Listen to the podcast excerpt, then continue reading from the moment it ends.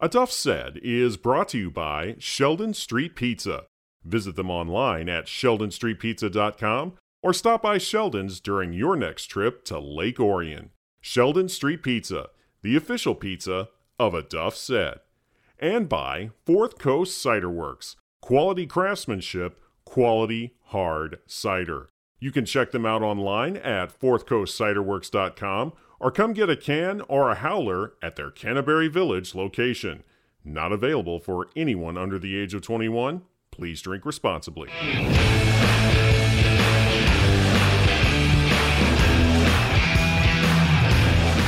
Welcome back to A Duff Said Live. Rochester Adams was a winner tonight at Lake Orion. The Highlanders win forty-two to twenty-one. Here to talk about that uh, Highlander victory is head coach Tony Patritto. Coach Patritto, thank you so much for making the time tonight. I really appreciate it. Congratulations on a good road win this evening. Thank you. It's uh, you know, we, we were a little inconsistent early, but we got together, especially early in the second half, and pulled away. I was following this game throughout the evening, and I saw that you guys had put together a pretty sizable lead, and I know they came back late to score. So how thrilled are you that you guys were able to bounce back after last week's loss to Clarkston? But you're going to love this stuff. I think last week was your fault because you were not. I was going to say that.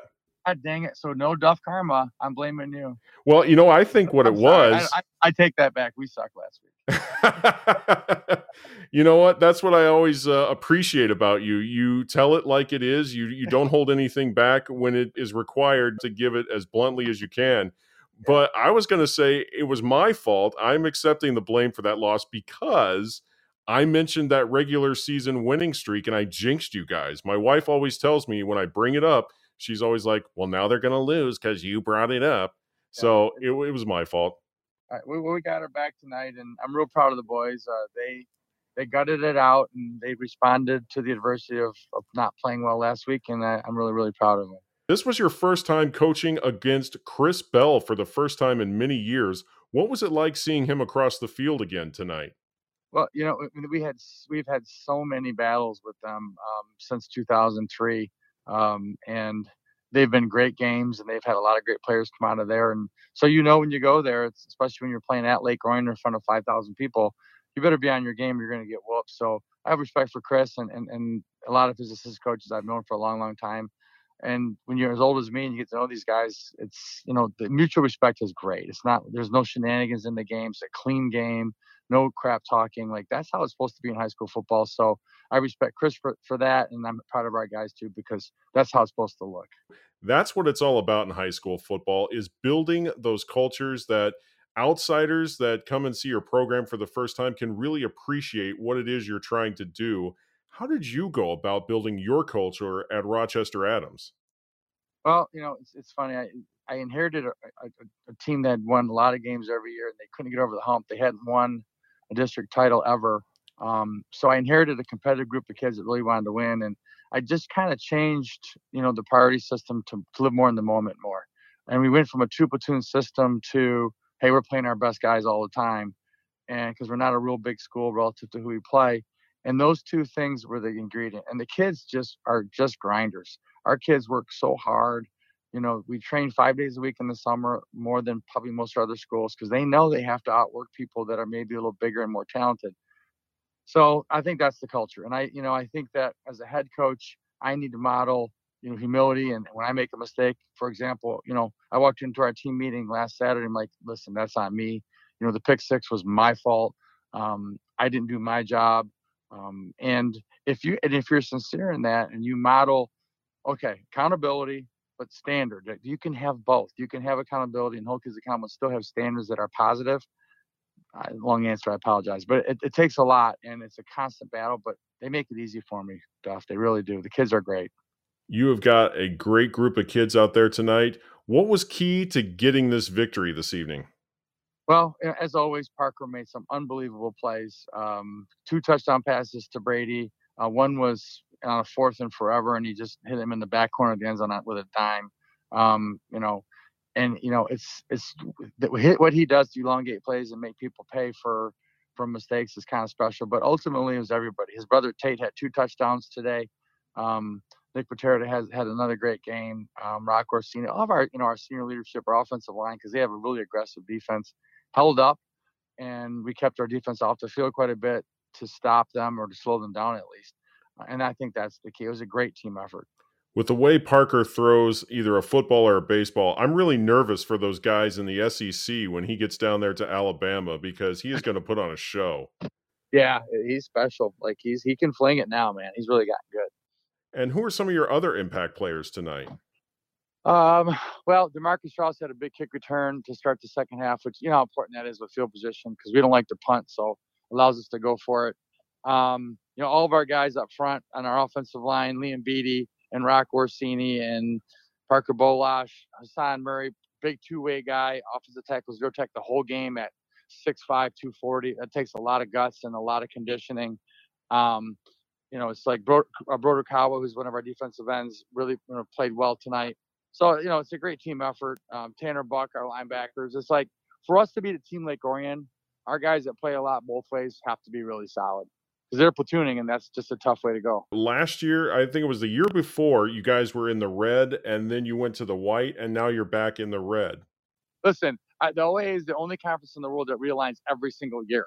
And when they do it, it's kind of like, you know, as coaches, you walk in the room, and there's this committee of dudes, all right, this is how it's going to be. And it's really kind of interesting. And, you know, I've gotten to the point now, whatever they, whoever they tell us to play, I'm going to play. Like, I, some guys really get emotional about realignment. My good friend Scott Merchant at Chip Valley, he and I laugh about it because it's the same thing in the Mac Red, because um, no one wants to play those guys either. Um, we just kind of laugh like, okay, just give me nine games and we're going to go out and do our best to compete, because you get worked up about that stuff in your schedule. You're in, because if you want to win a state championship, you have to be somebody good. So, you know, why get worked up? I like that approach, because it's like you're going to have to see those guys eventually. If you want to get to the top of the mountain, you got to climb over some people to get there. So it really doesn't matter who is uh, facing you, uh, who's standing in front of you from week in and week out. But I'm curious, does that ever uh, mess with your preparation for going into the season? Or do you just take that same approach as we're just going to play who's ever on the schedule? Yeah, you know what? I, we've talked about this before. You know me, I'm old school. Whoever we're playing in the first game, that's all I think about all summer. And it's it, I have to do that, because if I don't do that, the kids won't do it. And again, they, they're smart. They see through that stuff. So we were getting ready for Saint Mary's, and that, that was my fixation. And then after that, it's the next game. And, you know, for example, I'm already – my mind's thinking about West Bloomfield next week. They're undefeated. They're an amazing team. They got talent all over the freaking place. They're going to be pissed because we beat them twice last year. Like, what a great what a great opportunity to play in a game that matters. So as opposed to worrying about it, let's go. Yeah, you ruined uh, what was supposed to be a special night for them last year, and I'm sure they haven't forgotten about that at West Bloomfield. I'm one hundred percent sure of that. That was a great matchup that you uh, had with them last year. You had a great couple of wins, and I haven't seen the final on that. I don't know if they beat Clarkston or not. They but did by one touchdown. thirty, I think it was thirty-five twenty-seven or thirty-five twenty-eight, something like that. Yeah, that was a that was a game that it looked like West Bloomfield was going to run away with that, but then Clarkston, as they have shown all season, they have the ability to compete with anybody. They actually started to make a run late in that game, so that was a dogfight for them. But looking at what West Bloomfield did, now they put everybody on notice that they're looking to get back to that state championship caliber team they were just a few years ago. How do you contend with that? Well, we got to take care of our business. We got to clean up what we're doing, not make mistakes. Don't give them easy points. Keep possession of the ball. Play sound, fundamental, all-phase football, including special teams, and do our very best to keep them out of what they like. Um, they're a momentum team. They get going, you're in some serious trouble, and we're going to fight. We're going to give them a battle. You know, we got to be really, really, really close to perfect to win. We know that, but it's attainable if you really work for that standard. So that's what we're going to try to do. We're going to go. I'm going to go to work tonight and work on the game plan already. And there will be a show next week, so hopefully I just gave you back the A Duff Said karma. Just looking at where you guys are right now, you are three and one. What kind of grade would you give your guys up to this point in the season? Well, as a teacher, um, that's a tough one. I would say C plus, B minus. We haven't played four full quarters yet, so um, until we do that, you're not going to get a better grade from me. That's how Tony Patritto grades. There are no curves. There are no easy A's. You have to go out there and earn it. Coach Tony Patritto, thank you so much for making the time this evening. Congratulations on what was a great win for you guys tonight. You defeated Lake Orion forty-two to twenty-one. You were right there in the thick of things in the O A A Red. Big matchup next week. Wish you all the best in that one, sir. All right, Duff. I'll give you a buzz one way or the other. Want more Rochester Adams football?